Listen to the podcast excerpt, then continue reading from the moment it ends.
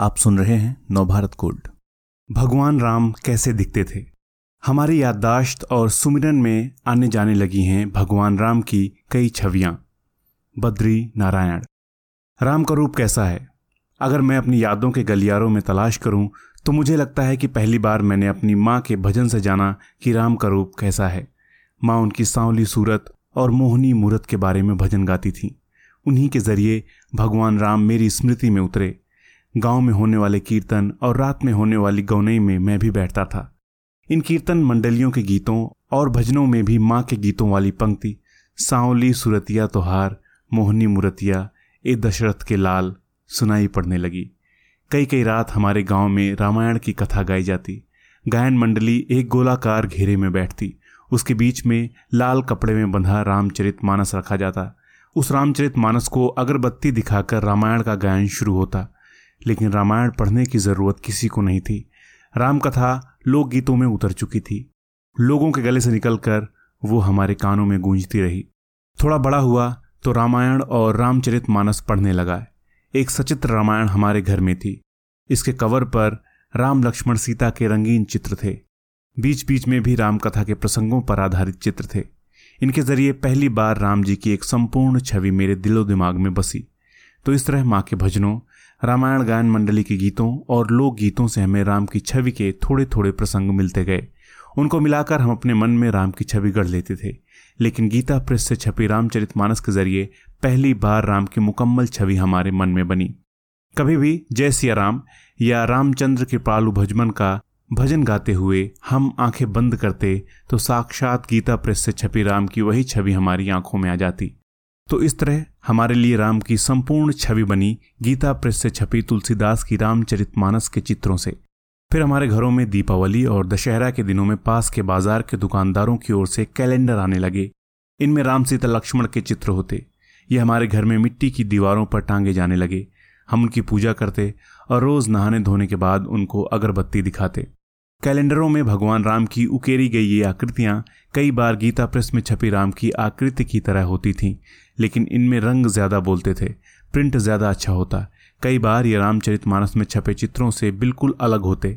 शायद कैलेंडर बनाने वाले कलाकार या छापने वाले प्रेस के कलाकार के मन की छवियाँ भी उनमें शामिल हो जाती होंगी।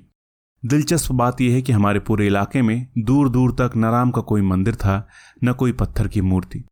ठाकुर बाड़ियाँ थीं काली मंदिर थे और बड़े बड़े शिवालय भी।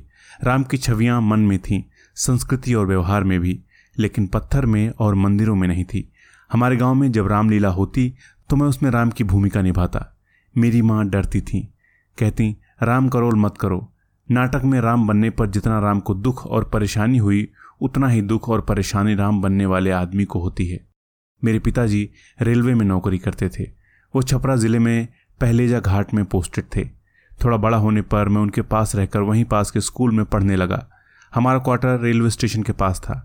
लिहाजा स्टेशन पर लगे ए एच व्हीलर के स्टॉल पर हम शाम को चले जाते और उन पर लगी किताबें देखते। वहीं अमर चित्र कथाओं से परिचय हुआ। उन्हें में राम से जुड़ी चित्र कथाएँ भी देखने और पढ़ने को मिली। श्री राम कथा पर आधारित अमर चित्र कथाएँ हमें लुभाती थीं, लेकिन उनमें बने भगवान राम के चित्र हम पर ज़्यादा असर नहीं डाल सके। ऐसा शायद इसलिए कि हमारे मन में कैलेंडर में बनी राम की छवियों का बहुत ज़्यादा असर था। अमर चित्र कथाओं के चित्र यूँ भी मुझे ज़्यादा मनोहर नहीं लगे। उन्नीस सौ अठासी में जाने माने फिल्मकार रामानंद सागर ने रामायण टीवी सीरियल बनाया। इसे हमारे इलाके में घर घर में देखा गया। जिन घरों में टीवी नहीं था, वहाँ लोग पड़ोस के घरों में जाकर देखते। उसमें अभिनेता अरुण गोविल ने राम की भूमिका निभाई।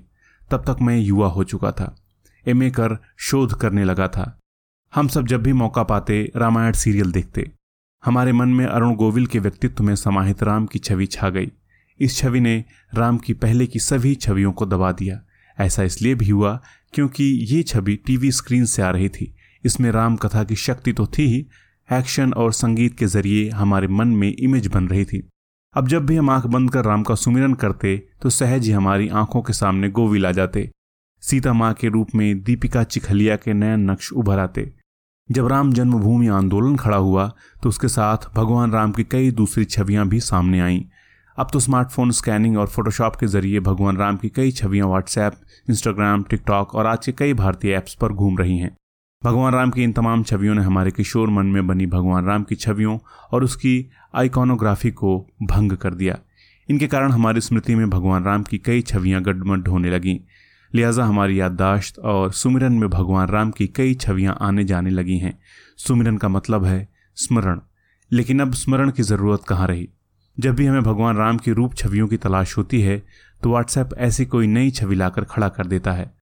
तब मैं कह उठता हूँ, हरि अनंत, हरि कथा अनंता, बहुविधि कहाई सुन ही सब संता। इस तरह के और दिलचस्प पॉडकास्ट सुनने के लिए विश्व की सर्वश्रेष्ठ Hindi infotainment service Nav Bharat gold पर लॉगिन कीजिए। गोल्ड के पॉडकास्ट का खजाना मिलेगा नव भारत गोल्ड डॉट कॉम पर।